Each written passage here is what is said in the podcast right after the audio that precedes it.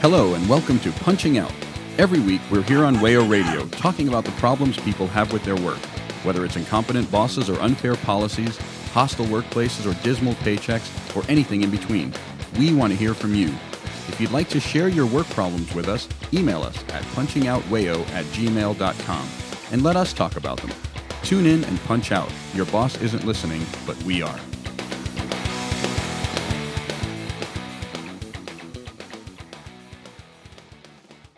Hi, y'all. Welcome to Punching Out. I'm Noah, and I'm joined by Louise Hey, and Ryan. Hi.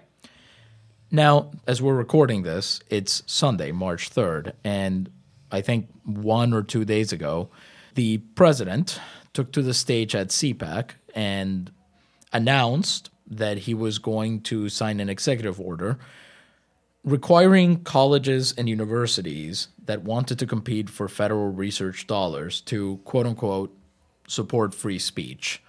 Obviously, the quotes I just made around that are 72 point air quotes because there is no way in hell that that's actually what he means by that. But we thought it would be a nice chance to talk about the way that we perceive colleges culturally as institutions of liberal attitudes and free thinking, and how, in many ways, the reality doesn't live up to that image, and how it's most obvious in the way that colleges treat the people that work for them. Yeah. We're entering March now, like you said, and you know w- probably the biggest example of that, and what we're going to lead off the show talking about is college sports. You know, which have which rely on unpaid labor, effectively in the form of probably thousands of student athletes. You know, who aren't getting paid for what they do, what they provide to these schools beyond the value of you know the, whatever scholarship they may be receiving, which who can say how valuable that really is. Yeah, it's a, it's a completely arbitrary value. A school can slap a price tag on what they're selling is the right to get a degree from that mm-hmm. school. Ultimately, they're not. You know, that's not a thing that you can. It's not tangible, mm-hmm.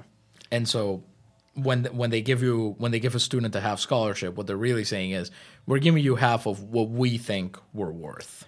And you know, a few weeks ago we had that episode on student debt, and we don't mean to belittle, you know, free education, considering you know how much other people are paying for it. But in the same way that you know a scholarship does have real value, you know, in the days of company script, that too had value. But we have since phased out the idea of companies paying their workers in you know credit that can only be used where they work. The idea that s- student athletes, as they're called, that you know the people playing the games that generate so much revenue are limited to only a scholarship. That is, they can't make more than that. Is wild when you consider the revenues being produced here. Uh, just March Madness alone, the TV contract for that is worth more than a billion dollars a year, coming from various networks, CBS, TBS, etc. And that money doesn't go to the players on the court, the people everybody wants to see play, and that's it's unjust. yeah, it's unjust. It's odd too because the the going argument is that in order to make the game fair and everything, there's so many regulations from the NCAA about what the players can be compensated. So basically, the only thing they can be given is the scholarship. There's so many other regulations that limit what they can be given. Like you can't give a student athlete like too many extra jerseys, or that could be considered. There, there used to be limits on Right. like the type of spread you could have on your bagels, Right. Because continental breakfast was allowed, but you, know, right, right, yeah. you were limited to like cream cheese. Right, and then every few years there's a sports scandal that's this college was had these wild parties with lots of inappropriate things going on at these parties in order to get these student athletes Most to come. to them. NCAA scandals are just you know athletes receiving money. yeah, Yep. yeah, They, they've established this incredible bureaucracy now Mm-hmm. to you know enforce their rules about whether athletes you know receive money Right. from not just from the school but from like uh, outside sources. You know, like Ohio State had a big scandal several years back because players had received free tattoos or they had uh, exchanged their you know championship rings for goods and services. Right. And this is all to keep the games quote unquote fair. But they aren't. They're, not. Like In- they're not. Yeah, no. In March Madness, you've got various teams that are just famously good and always blow out the competition. to use the example of football, in the each of the last four years, Alabama and Clemson has played each other in the playoffs. There's only four teams in the playoffs, and they've been two of them four years in a row. Yeah. So there's, as we've said before, parity. You you cannot assure parity by regulating it into existence in this way. That's not going to work. Right. And the worst part, I mean, this is all crap of the highest order, but when it comes to the NCAA, it's especially bad because those rules don't even apply evenly. Mm-hmm. so, it, for basketball and football, especially, those programs are, I would say, the two most popular ones, and so they're watched very heavily. But then you look at programs like swimming or running programs where you might have athletes that are competing in college and then also competing in things like the Olympics. And they're allowed to earn money from some of those things. Mm-hmm. There was a case of a swimmer who is in the NCAA. This was some years ago, I think about 24 or 2016. Mm-hmm. He competed for Singapore in the Olympics. He beat Michael Phelps. His name was Joseph Schooling. Okay. And he won $740,000 from the government of Singapore for winning a gold medal in swimming. Now, the NCAA had changed the rules to allow that to happen. Okay. So on the one hand- for your country Yeah. is allowed. And for the U.S. Olympians, it's allowed as well. And now they, I think they allowed small uh, gifts to football players for making a bowl game Okay. to sort of entice that. But it, and the point of all of this is that the NCAA claims this ideal of, as you said, Ryan, the student athlete. But number one, they're not even willing to adhere to that when they realize, you know, when they when they decide that the cost of that injustice is too great to withstand. When it's too the big a PR hit. Exactly. That Literally took the words right out of my mouth. But um, it's it's a designation that they have come up with precisely to shape the perception of the public on this. Mm-hmm. And they talk about, you know, the sanctity of amateurism, but amateurism for who? Because the coaches aren't amateurs. Right. The, you know, offensive line coaches aren't amateurs. They're often getting, you know, large sums of money from Yeah. these universities because where else is the money going to go? It's not Right. going to the players. It, yeah, it's not God going forbid. to other parts of the school, which we'll talk about later. Yeah. But yeah, if you look at who's the highest paid public employee in each state, it's nine times out of ten the football coach of the biggest university. Or the And- basketball coach. Yeah, Yeah. and the remaining one out of ten, it's the basketball coach. There's like one state where it's a president of a university. Which also no, that's also not cool, but okay. and it's it's particularly bad because this is something that um the players have basically no institutional support whatsoever. There is no constituency supporting them because March Madness and college football are hugely popular sports. People who believe that the players should be paid, who have, I would say, the correct opinions on these things, will still watch every game. They will still participate. So you can't pass up that kind of, uh, you can't argue with that kind of popularity in a hmm. way. The, the people who are most passionate are passionate because they're already fans. Exactly. And so you end up with this problem where there's just no institutional support for them. The courts have, without exception, sided with the NCAA, sided with conferences, sided with universities against the players every time that they've been able to. So they're basically fighting for their rights against everyone. Mm-hmm. I, I don't know if you saw this a few weeks back. There was a big game between Duke and UNC, historic basketball rivals. Uh, tickets for it were going for like twenty four hundred dollars, like on par with the Super Bowl. It, Cameron Indoor Stadium at, at Right. Duke is much smaller than a Super Bowl venue, but Barack Obama was there. Yep. Various other you know celebrities and stars, and for many of them, the reason that game in particular was such a big ticket item was Zion Williamson, who is Duke's big freshman star. He is, you know, expected to go number one in the NBA draft. And 30 seconds into the game, he slides along the floor and his shoe breaks. His foot goes out of it.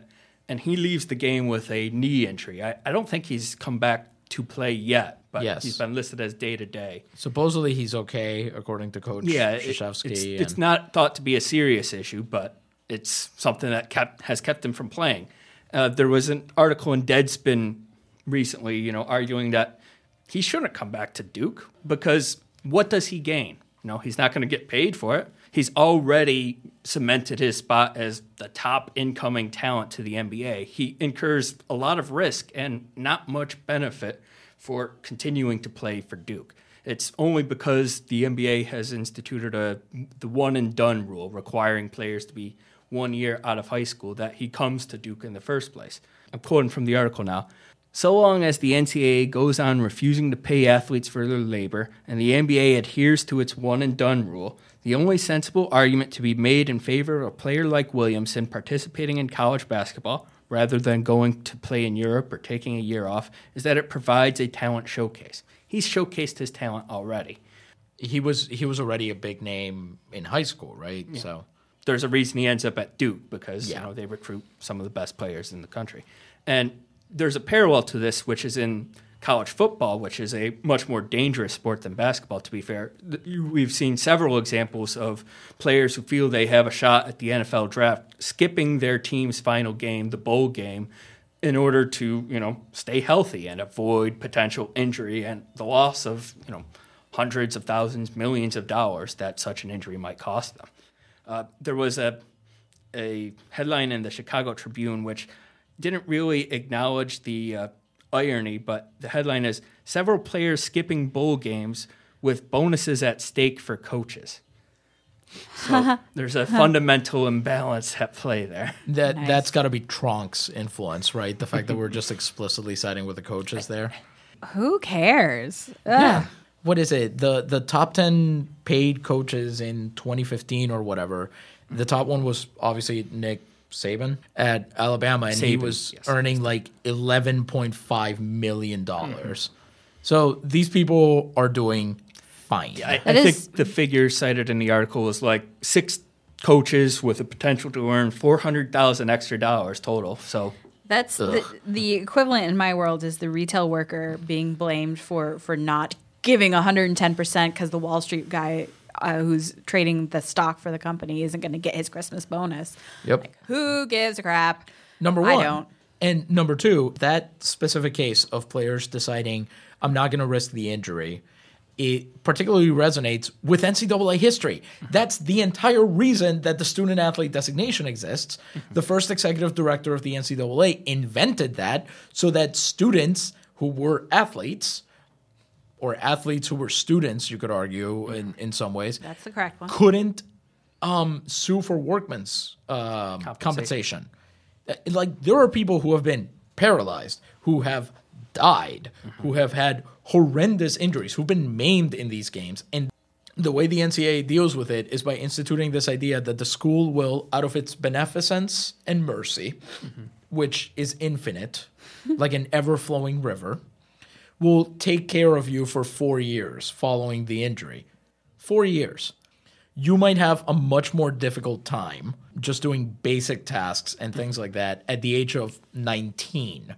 But you know, you get four years of medical care from your university and then you're pushed down into the real world with everybody else. So that's fine. That's okay. generally it's a bad idea to have to rely on someone else's you know beneficence you know to have to rely on them being a good person or you know because that means you have no power that means you mm-hmm. know you can't really make them do anything for you Absolutely.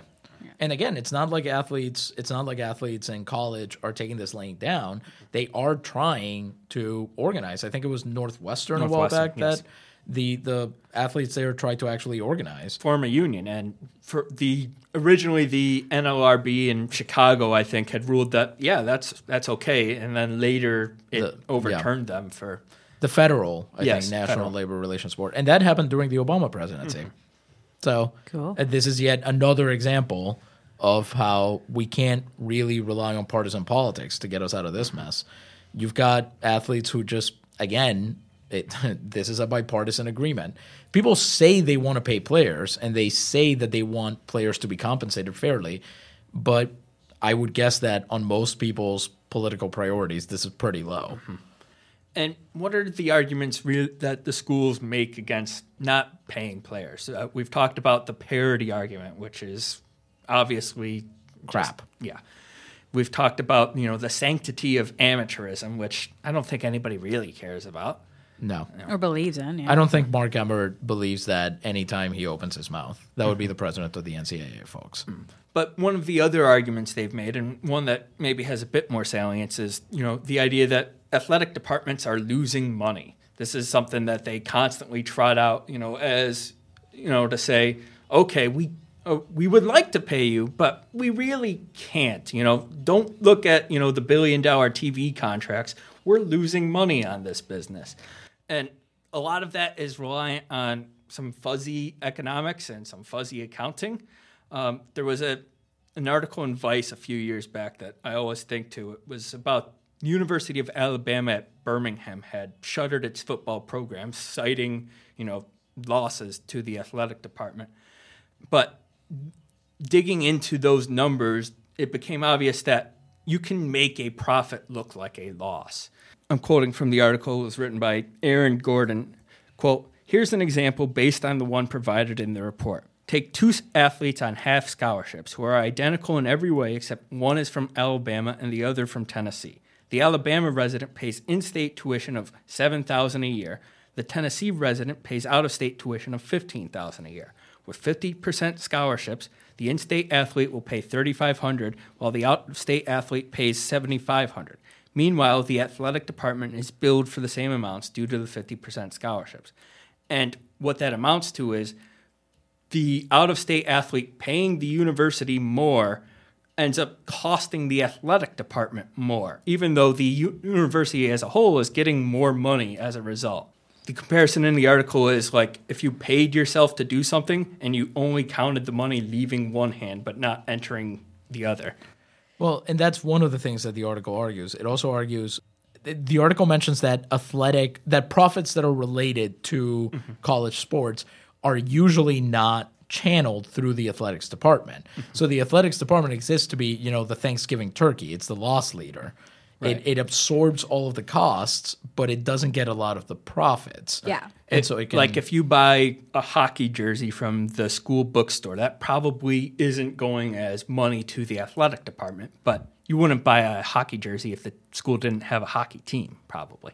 I mean I would, that'd be hilarious. But whatever. Yeah, I would do that too. No, and it's it's the to be fair to this because this mm-hmm. matters to me because I'm a dork. Mm-hmm. That accounting practice of of like the university paying itself, so to speak, mm-hmm. in the scholarship money is really not that unusual and chances are good that if you've ever worked with a nonprofit it works exactly like that. The the thing i will say is that it is very misleading because what they're doing is they're cherry picking and, and like exactly like Noah said, they're putting the cost all on one department and splitting the revenue across others so that overall there is still a net profit. So that it looks like the athletic department Exactly. is losing money. Exactly. So the cost of the scholarships comes from one area, but the revenue for the games and everything is going to other areas. And it, it is misleading. It's it's straight up misleading. Um, which is Well- why economic literacy is important. And and I, I particularly like that you mentioned if you've ever worked with a nonprofit, right? Because Right. that's what these universities are. Exactly, and that's that's part of the way they can get away with this is is you know that beneficence, as you said, comes partly from the idea that these are nonprofits. These are supposed to be neutral institutions that not don't necessarily actively have the interest of of their workers and student athletes at heart, but are not actively working against them.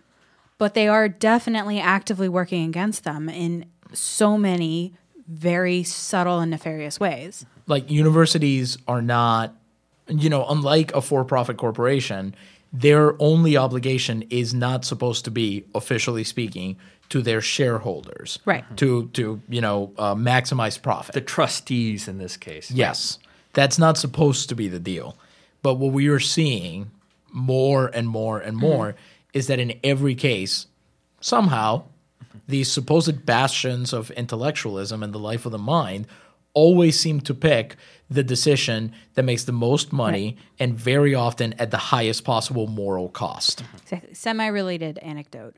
When I got out of school and my school started begging for money, one of the reasons they gave to me as why I should give them money is because it would make my degree more valuable.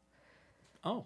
Because if because about- alumni donations go into their ratings, and the higher the school is rated, the more valuable, quote unquote, your degree is, which is complete bullcrap because it's valuable because I'm educated now. But that's that's what they're doing is in order to increase the standing of the school, you have to get good athletes and everything like that. So ultimately, everything that goes into this decision to not pay athletes and to not pay so many others and to make sure their endowment is big is to grow the brand of the school mm-hmm.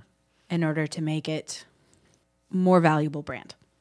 Mm-hmm. Mm-hmm. Absolutely. And very often, like, I'm sorry, but if I say, if I talk about the University of Alabama, nobody thinks I'm talking about the academic prowess of, you know, the, the university system. There are certainly universities for which that is the case.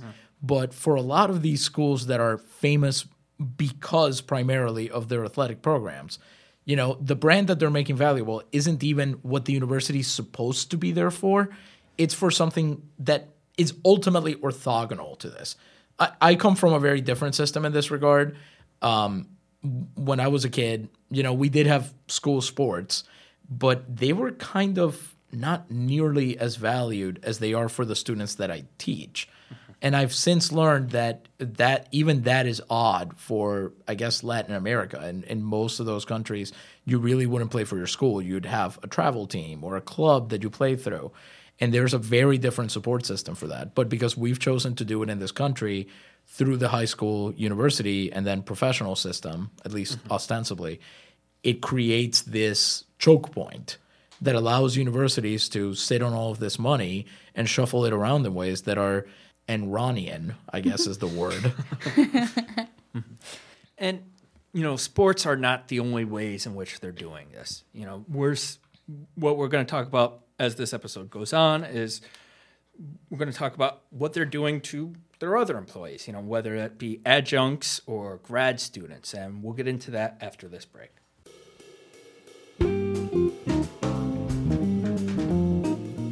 You're listening to Punching Out on WAYOLP Rochester.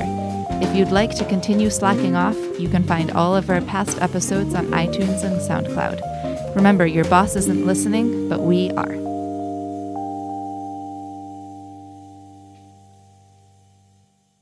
Welcome back to Punching Out. I'm Ryan, joined still by Noah hey, y'all. and Lou. Hi guys. in our first segment, we talked about college athletics and the ways in which colleges are getting rich off of their players, off of their basketball and football players, especially.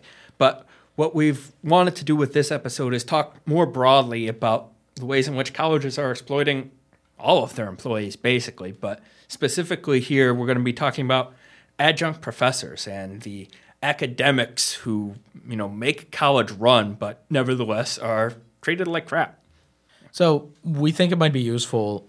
Some of you may not know what an adjunct professor is. Uh, certainly, that wasn't a term that was in really in common parlance until a few years back. Now, originally, what an adjunct professor is supposed to be is somebody that a college or university takes on to teach a class in an area where maybe they don't have a professor who can teach it. So, for example, I took a class in education law at a local university. Now, the place where I took it doesn't have a law school. So they hired a guy to come in and teach that class in addition to, you know, he has a full-time lawyering job where he does lawyer things. And so that makes perfect sense to me because that's somebody who has a skill set that you otherwise don't have access to within your structure. So you hire that person to teach that class. That's what an adjunct is supposed to be. What it actually is these days is an overworked and underpaid person who actually has a degree in the field that they're teaching, but the university has chosen to not pay them what they're worth. overworked and underpaid is a very good word choice there because it's the headline of a Washington Post article I came across. You know, adjunct adjunct faculty are overworked and underpaid. I'll quote from it here.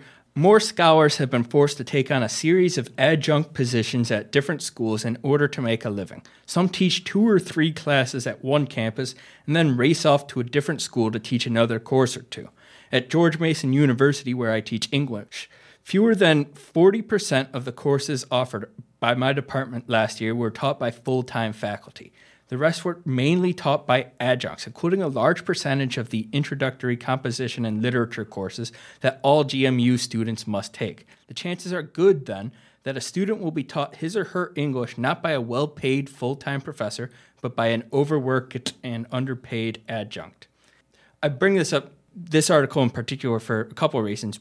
One, it mirrors, if you'll recall, what Nicole was talking about. You know, her experience as an art teacher, having to go Ah, yeah. between buildings uh, during her workday because you know she had j- jobs in different places, and you know the effect that has on her ability to be a good teacher. And two, because this article was written in 1997, which is illustrative of how this problem has been around for a while and it hasn't gone away from what we've seen. I'm I'm glad in particular that you brought up the point about what how this influences an adjunct's ability to be a good teacher because it doesn't matter how much they teach, they're part time. There are stories of adjuncts teaching up to 10 courses per semester. For reference, most full time faculty are going to be teaching like three or four, and some, if they have heavy research or service commitments, might even only be teaching two. So these are people who are teaching four or five times the load than they're supposed to. Their median income is less than half of what full time faculty make. And most of them are working more than full time, especially if they're teaching at more than one institution, which something like nine out of 10 do. It, it's a pretty ridiculous number. And also, these people, they don't get benefits. Mm-hmm. They don't get health insurance most of the time, specifically when the Affordable Care Act mandated that employers like universities would have to do that by virtue of the number of employees they have. Universities mostly responded by capping course loads so that adjuncts couldn't get health insurance through their employer now. And they don't even get support for their own personal research. So the thing that could turn them into a full-time faculty member in most places, they can't get the money to do that either. I, I contrast that with my teaching job where I to be fair, I don't have to do research and that's not part of what the point of my job is. But like I feel overworked and not paid enough and quite frankly, I'm a lot better paid than these people. I have a much lower course load, and I would say that there are times when I work similar hours, but they're pretty few and far between. Mm-hmm. And, and and I have problems meeting all of my obligations and thinking that I did well by all of my students. I can't even imagine what it's like for some of uh, for an adjunct working in the environment that we have right now. Furthermore, like a lot of these adjuncts, not only are they teaching a lot and getting not paid, uh, they have no idea what they're going to be doing from semester to semester. Um, you know, one semester they could be teaching five courses, and the next semester the college could cut all of them, depending on s- lots of different factors. So it's it's incredibly precarious way to live. On top of being very well educated and therefore probably severely in debt. and educated to the point where other jobs just won't have you. Right. You know, they'll they'll claim you're overqualified because you've got all these degrees and so on. And lest you think that this is something that people maybe go through at the beginning of their careers, this is increasingly uh, What a career looks decades like. long Right. problem. The average length in a survey that was taken, I think, in 2015 was the average length of adjuncting. So, not total career, just being an adjunct, was 10 years. That's, you know, if, if you want to take the metric of like a person's productive life or whatever, that's a, a fifth, a sixth of that gone down the drain for something that can't help you in advancement. I've got stories from uh, people I know who, you know, they they will have worked as an adjunct in a particular department for years on end, and full time faculty spots will open up in that department, and they'll repeatedly pass over this person for even an interview, not even the promotion, just a chance at it. Sometimes they won't even tell this person that the interview is happening, and he'll have to go find out from you know bulletin boards and things like that. So the mistreatment is systematic. it's cruel, and it's um, just long lasting. Ultimately, it's an enduring thing. Lou, you would use the word precarious, and that's really a good word for this. You know, it's uncertainty. And in many ways, it parallels what we see in like the gig economy because using clever, you know, definitions of the legal code, you know, these places are able to make their workers look like Independent in- contractors, freelancers, Right. independent contractors, make them look like they aren't actually deserving of benefits of mm-hmm. health care or what have you. And that's a pattern throughout all of the economy, not just adjunct professors, but they're an example that you might not think of because, like you said, you know, these are people with degrees, you know, these are white collar professionals who are nevertheless making sometimes poverty wages. usually. Actually, I think the median income is is ahead of poverty wages, but mm. it is not too uncommon for that to happen, especially because of what Lou said. Um, you talked about the inability to depend on assignment for semester to semester. So if you suddenly get dropped back on courses after you've been teaching, your income plunges immediately. And and so you end up with adjuncts being on public assistance. You end up with adjuncts being homeless. You end up with adjuncts turning to things like sex work to make ends meet because there's you know the the university is not actually doing what it should be doing and paying these people what they're worth. And- and we've talked, you know, repeatedly on this show about, you know, the scourge of teachers having to work second jobs to make ends meet. Yeah, no, like you said on the episode about with the two other teachers um, on their your their union action, like it would be how much better it would be for the students if their teachers didn't have to rush off to their next gig So and and and starve to death and etc. so so are you telling me that universities claim they care about their students but they actually don't? No, yeah. Uh, Yeah, it's true. That's rough. Because ultimately, this is this is a decision that these these universities and colleges have made. Um, this is not just the way it is. This isn't. This is something that they've chosen to to take part in. They've chosen to do this because it's cheaper. And again, this is a nonprofit. They're not supposed to really be caring about like things like that. They're stretching their money so that they can build a new student commons that'll have a Coke freestyle machine or something in it. Yeah. No, that who gives that- a crap? It's the same thing that we talked about in the last one in the last segment. They're placing an arbitrary a college education ultimately is an arbitrary value. Mm-hmm. I if you put me in charge of that tomorrow, I could decide that a college education was worth one penny and that that's all you have to pay for 4 years of college education. Or I could decide it's free. You don't have to pay anything. And it wouldn't matter because I'm not giving you a thing that in any way can be determined by a market. What I'm giving you is the right to get a diploma from a university. I saw a video years ago about whether or not high school students should consider college given the cost of it. And the conclusion the video reached was because to, the cost of tuition over four years is still less right now than the um, amount of extra money on average that a college student should be making uh, with a college degree, eh, then the college is still worth it. Which is a terrible argument because ultimately you're saying you can charge as much as possible for college because it's still worth it. Right. It's terrible, awful. And something I'd forgotten to mention in the last segment, but like think about what is the marginal cost of adding another student at a college. You know, they don't have to build an extra dorm to house the one student. You know, They probably should, given the overcrowding problems on, at a lot of colleges now. but you know that student might be paying ten, twenty thousand dollars, but it's not. They aren't costing the university that same amount of money. And mm-hmm.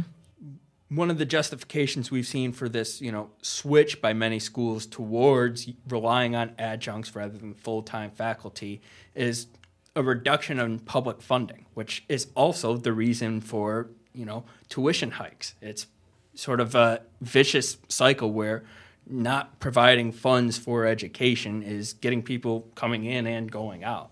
Yeah, no, it's we had this starting in the 80s and 90s. You had a bunch of um, so-called education governors that were anything but that just started slashing education funding because they were smart sizing it or right sizing it or whatever the hell the term was um, and just straight up privatizing parts of it and looking for corporate sponsors which is how you end up with you know public universities sporting uh, institutes and centers that are paid for by corporate money and that have a very explicit corporate outlook but you can't but they're they have the cachet and the sort of cover That's of being part of a public philanthropy. institution. Exactly. We call that philanthropy. and so you end up with universities crying poor Mm-hmm. towards uh, their athletes, as we talked about in the last segment, and their faculty. and their faculty. And it just it And and also all the service workers who work there Mm-hmm. too. and the students. yeah Everybody. ultimately towards everyone. And it just appends this idea because when you talk to people who had the ability to pay full freight for their college education, you get a very different view of what a college education really teaches you. You hear a lot of high, uh, you hear a lot of lofty stuff about the life of the mind and about all of the knowledge that you got to absorb. But you look at people who actually had to make it work. You look at people who had a harder time, and you look at people like faculty, people like service workers who are directly affected by the exploitation of this university. And what you begin to realize is that in a way, universities never lost that feudal character that they used to have. They still, in many ways, consider themselves, you know, the replacement for the local count or duke or whatever the heck. And they certainly want to treat their workers that way. The way that they treat their employees is basically, what else are you going to do? Yeah. You know what? What other game is there in town? You can't strike out on your own. You can't, as an independent scholar, go out there and say, "I'm going to start my own educational institution." You can't. That's not going to happen. Nobody's gonna nobody's gonna rank you. Nobody's gonna accredit you. They've created an entire architecture to make it impossible to challenge their lock on power, and then they have the gall to turn around and claim that they are bound by forces outside of their control to some extent the public funding I think is is true, but mm-hmm. it's But that's then in our control, in theory. Yeah. theory. You know, that's on voters to say, actually, funding is good. yeah. Right. E- education is worth paying for. But we don't want to be funding them liberal institutions. it's usually the that's one We- outlet. that's true. Uh, you get a lot of people who don't Yeah. want to do that. Yeah. And even among the people who do, there's people who, you know, insist on looking for the inefficiencies and the Yeah. redundancies and the waste. And what they don't realize when they start cutting those out is that a lot of the time that's the floating funds that you can use mm-hmm. towards, you know, covering for extra scholarships here or maybe, you know, helping out with a program there or maybe putting some money away for if you really do need to build a new building that Right. that money will be available later. But no, now you can't have that. So you have to turn towards rich people. You have to turn towards the exact kind of people who are the least invested in our public education system. Again, tangentially related. I really hate how we have to pay attention and care about what the stock market is doing because every every aspect of our life is turned in it is pulled into the stock market. So your endowment at your school is probably mm-hmm. partially funded through stock market dividends. Your insurance company may not raise your rates quite so much because of stock market dividends. Your And retirement. your retirement, all of these aspects of it, while you know the uber wealthy are making 10 times what your little retirement fund could be making uh, and that's the same thing is is these really rich people have the power to make these decisions about our education and our future and these little things that matter They're able to run up the score. Yeah. It, it comes back to that because not only are they able to, and, and we talked about this on the student debt episode, not only are they able to crush funding for public institutions because oftentimes public universities are one of the few bastions of any real public spirit left, which is really sad when you consider what we're talking about here and, and how universities function in the real world. But they are able to slash funding for public institutions. They're able to control what goes on at them. And then they're able to create um, a structural, they're they're able to widen structural inequalities so that students, especially students of color, especially students who come from unprivileged backgrounds, who might be first generation college students, students with disabilities, uh, women in general going to educational institutions have a much harder time navigating both that uh, experience and its aftermath, Yeah. which allows them to further further widen that inequality with each successive generation. Along with this increased emphasis on students needing to go to college has been this shift away from full-time faculty towards part-time. And what that ends up with for a lot of people are people who got degrees you know expecting they'd at least be able to become an academic off of it are now finding that that wasn't a ticket to the middle class lifestyle they maybe expect they're getting shuffled into these adjunct positions rather than having the security of a full-time job you know, as a professor.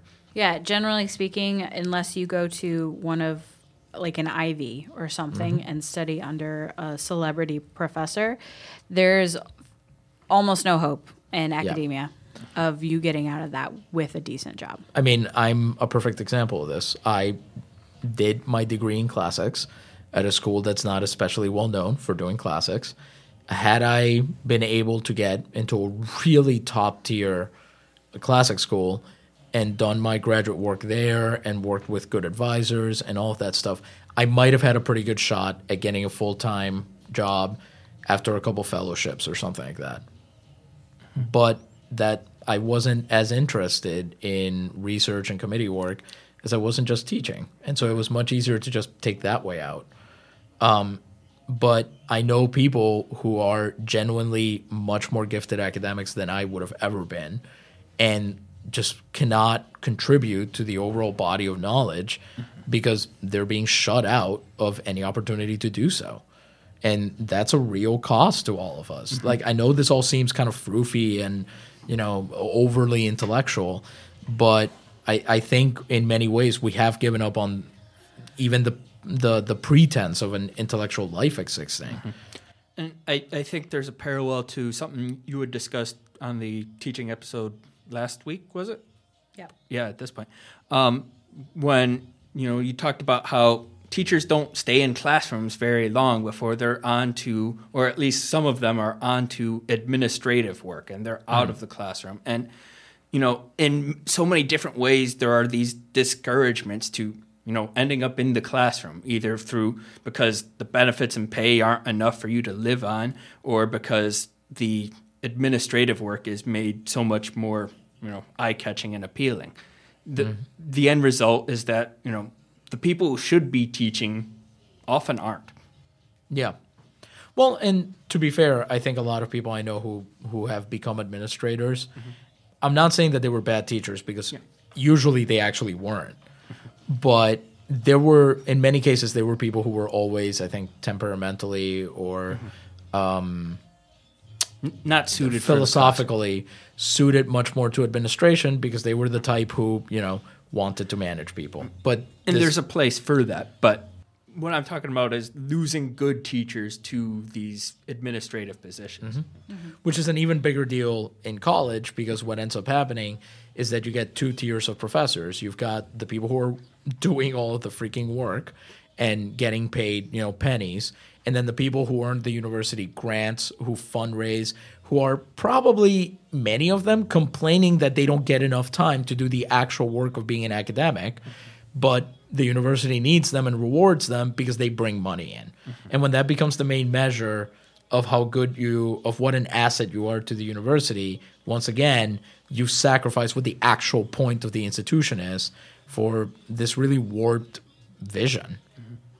We'll be back after this break, and we're going to wrap up the show by talking about uh, grad students and the ways colleges are doing the same things to them. You're listening to Punching Out on Wayo 104.3. If you enjoy our show, you can follow us on Facebook and Twitter at Punching Out Wayo. If you'd like to share your stories, you can email us at punchingoutwayo at gmail.com. Back to the show.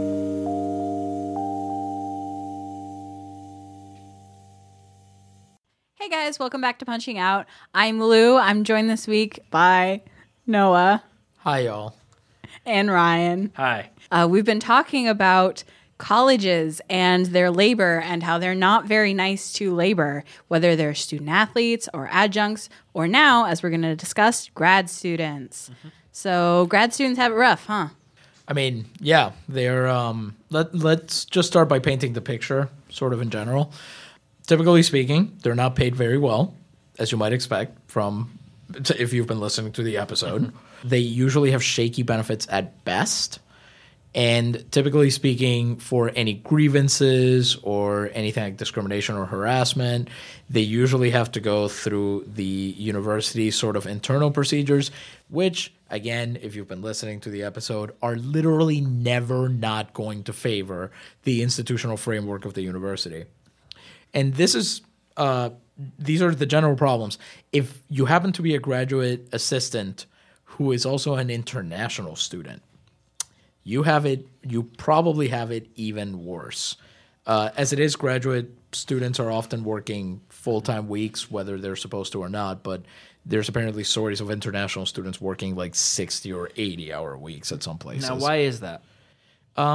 Basically because there's very little oversight of them compared to if you're a U.S. citizen and you know you're you're going through a whole thing, which is not surprising. We've uh, if you if you go out into sort of the I guess non-academic labor market, that's still the case. It's just that again, it's particularly depressing to see institutions that are supposed to be centers of education and liberal attitudes and all those other things that the right wing hates about them turn out to be much more like those right wing corporations than uh, they should be. Yeah. Partly because they're just corporations, full stop.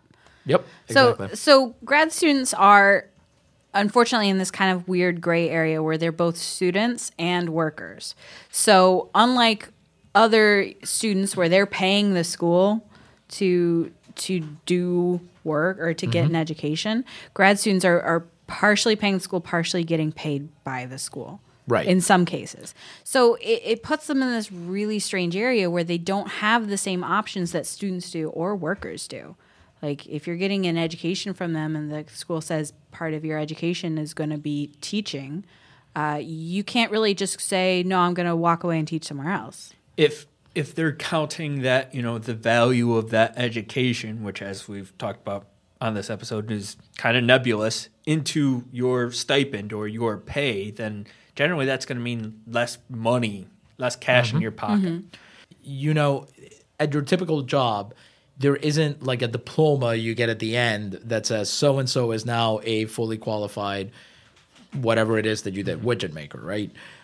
Whereas in the case of a graduate student, you're doing those assistantships and fellowships and grants and whatever the heck else you're doing because you're supposed to get a degree at the end, which means that there are a lot of people who have the power to make your life and, and the pursuit of that degree much more difficult, especially if you stand up for yourself and your fellow students. Yeah. Yeah. I mean, that was part of the part of the issue with the Florian Jaeger thing uh, from the U of R is the grad students that needed to work with him in order to advance their careers and get an education were being systematically abused, uh, but they didn't have much choice in that. They didn't, and there was no way for them to actually file a grievance that was, as we know now, dealt with in a way that was equitable or just. Absolutely. Yeah, no. In in every possible way, the university sets up this relationship again in a feudal way. You're put in Yeah. charge of you're put in the you know, literally in the charge of a professor. Like it's not just this person is not just going to be your uh, teacher and your advisor. They are also going to be your boss. And that creates a lot of perverse incentives, especially uh, especially when a lot of people who maybe shouldn't be in charge of people have to handle graduate students. Yeah. And and there's a lot of those in academia as, as is becoming extremely clear in the last couple decades. And one of the things that adds to the pressure for graduate students is the reason they're after this degree in so many cases is they want one of those few professor jobs that are still around. They want the ability to boss around future grad students, admittedly, but also to avoid, you know, the part time and the instability of adjunct work. Or or they just want another job because degree creep is a real thing. The, uh, jobs that used to require you know no no college degree now require a bachelor's. Jobs that used to require a bachelor's now require a master's. And God help you, there are degree, there are jobs that used to require you know a bachelor's and a master's would be nice. That now you have to have a freaking doctorate to do. Literally, uh, that's not an exaggeration. There's an entire way in which we've set up society to require people to go through this whole rigmarole and then expose them to abuse at every step of it. one of the things we saw in the recession was the so-called skills gap. You know, employers were looking had all these demands of would-be employees. You know, the added degrees, all this experience, and you know, as a result, was this increased pressure to get those degrees and experience. You know, and what we're seeing now, as you know, the economy improves somewhat, is that there wasn't really a gap. It was just, you know, employers had more power to demand more. Mm-hmm. So, when it comes to grad students, because they're put in this really awkward position, they they can be systematically abused. That's the only way to put it. Mm-hmm. And maybe the through point through this whole episode is that there's usually a light at the end of the tunnel that makes people feel these things are worth it at the time. If you're an athlete, you're going through the NCAA mm-hmm. in some cases because there is the prospect of getting a professional contract afterwards, which will be highly lucrative in most cases. If you're an adjunct, you're doing all that in the hopes that one day you will not be an adjunct anymore. You will be a full time professor. And it's much the same for many grad students. And that has the effect of sort of reducing demands from below it. It makes people less willing to say, no, I deserve better than what I have now. If, Yeah. You know, there's that lingering prospect of something better in the future, whether it will come or not. Which is which is why it's particularly heartening to see that in many places grad students aren't uh, uh, they they are refusing to just sit there and take what the university hands out to them. Uh, Ryan shared with us an article about graduate students at the University of Hawaii trying to organize. They've been doing it for something like five years, and they've been asking for things that are you know not outlandish, better pay, health insurance, you know, the the ability to earn enough money that they can maybe afford a car and, Yeah. and get to and from campus or just be able to live a relatively comfortable life so that they can focus on their work. And the university's response to this has basically been a union will solve none of these problems. Yes, it would Absolutely would. and uh, they're supposed to be students first and workers second. No, they're both. Which, you know, sounds very familiar to the anti uh, student athlete argument. And this will cost us money. So, you know, in, in this particular case, the University of Hawaii said, okay, well, we're going to ask for $2.2 million in 2020 and 2021 to fund you guys better. But when you look at how much that means per person, that's basically 700 bucks. That's less than even even with how little they're getting paid, that's less than half a paycheck. It was really astonishing to me that grad students aren't given health insurance right off the bat because I remember being Uh, for my undergrad, the university straight up said if you don't have insurance through your parents or whatever, we will give you insurance. It's it's literally that easy. Especially since a lot of universities like the U of R are associated with hospitals and medical centers and everything like that. Like there's mm-hmm. one in almost every town. which by the way those are those medical schools and hospitals and so on are such profit centers that in many cases the university i know i keep harping on the arbitrary value of a college education but in many cases the university could literally charge zero dollars to all of its students and still break even or make a profit just out of the services it provides Yeah. through those healthcare institutions And once again, these are these institutions across the board are all considered not for profits. Not for profits. Like that's what they do. They bring in this money and any surplus money is is reinvested and and put back into the stock market to grow the endowment. Like it's it's a scam. It is. It's a scam. 100% And in the case of public universities, you know, it is entirely possible for us to fund those through public money rather than mm-hmm. r- asking students to pay tuition. You know, we could make tuition-free college happen really quite easily. That on a federal level, it would cost less than what we increased the military budget by last year. It's not that expensive of a program. Look, we need planes that catch on fire and that are useless if you like drag your finger across the special stealth paint. And we need ships that are allergic to water. Okay? We It's need those in the. Navy. It's important. Okay? I can't believe you would say things like that on this show. That was extreme sarcasm, guys.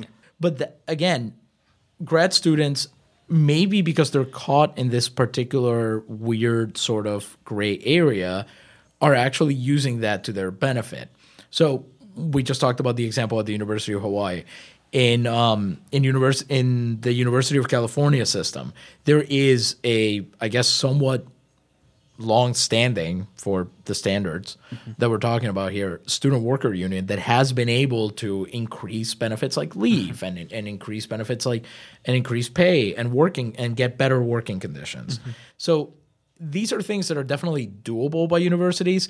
They're just betting that the majority of people simply don't care care, enough. enough. Yeah. yeah. Because so often you see grad student unions in the media passed off as not a serious issue. It's the demands of a few, you know, liberal college students. You know, Whiny people who just want handouts. Yeah.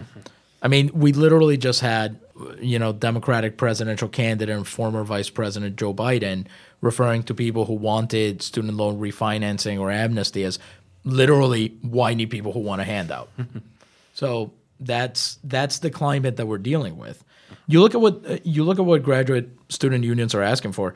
At Harvard, the main thing they're actually asking for is uh, a new grievance procedure, the ability to take things to a third party arbitrator, which, you know, we've talked before about the ways in which arbitration can be crap. That was the Neil Gorsuch episode. But they have very good reason to believe that Harvard will always cover up harassment by its own professors. And we just talked about a local case where that pretty much happened. And they want to prevent that from happening in the future. We have here an example from Ohio University where what they're asking for is things like parental leave. And here's a big one in reducing or subsidizing graduate fees because the university says, oh no, they're not paying us. We're paying them. We waive their tuition. We fund them. But that's not actually true in most cases. So those students still have to pay graduate fees and apparently often have to pay them even when so they often have to pay them even when they're not currently attending class just to stay enrolled. And the only way you get that waiver is if you have an assistantship, which is how you get exposed to, you know, all the uh, employee style abuses of wage theft or getting put in inflexible uh, scheduling, things like that.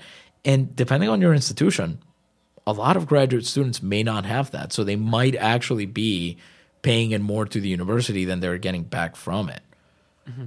And these are people who, by definition, already have degrees, but their working conditions and what they're asking for are not too different from anybody else's. This is, these are conditions that the modern worker can expect, degree or no degree. That you know, it's not great.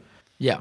And and that's an important lesson to be learned here that we think of a college education and you hear all the time in polling and in political questions this idea that you know the college educator are kind of unto their own thing.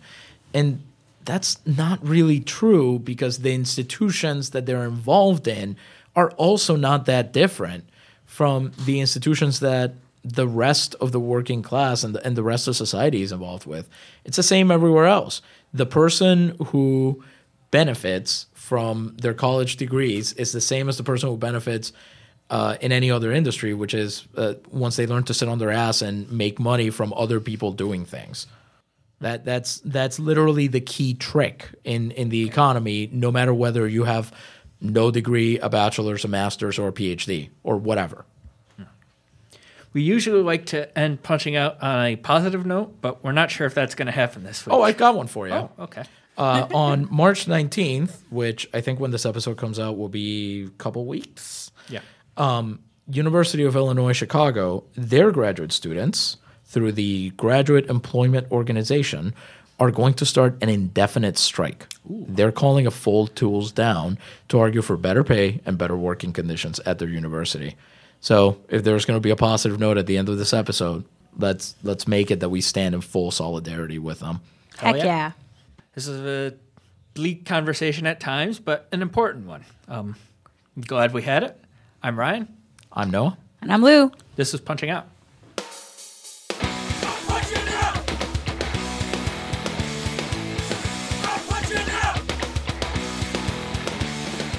You've been listening to Punching Out. You can find us on Facebook and on Twitter at Punching Out Wayo. Email us your work stories, complaints, and struggles to punchingoutwayo at gmail.com. Punching Out is a project of the Punching Out Collective. Our producer is Ryan Brister. Music for Punching Out is provided by Ariel Cruz. Tune in next week for more Punching Out, and remember, your boss isn't listening, but we are.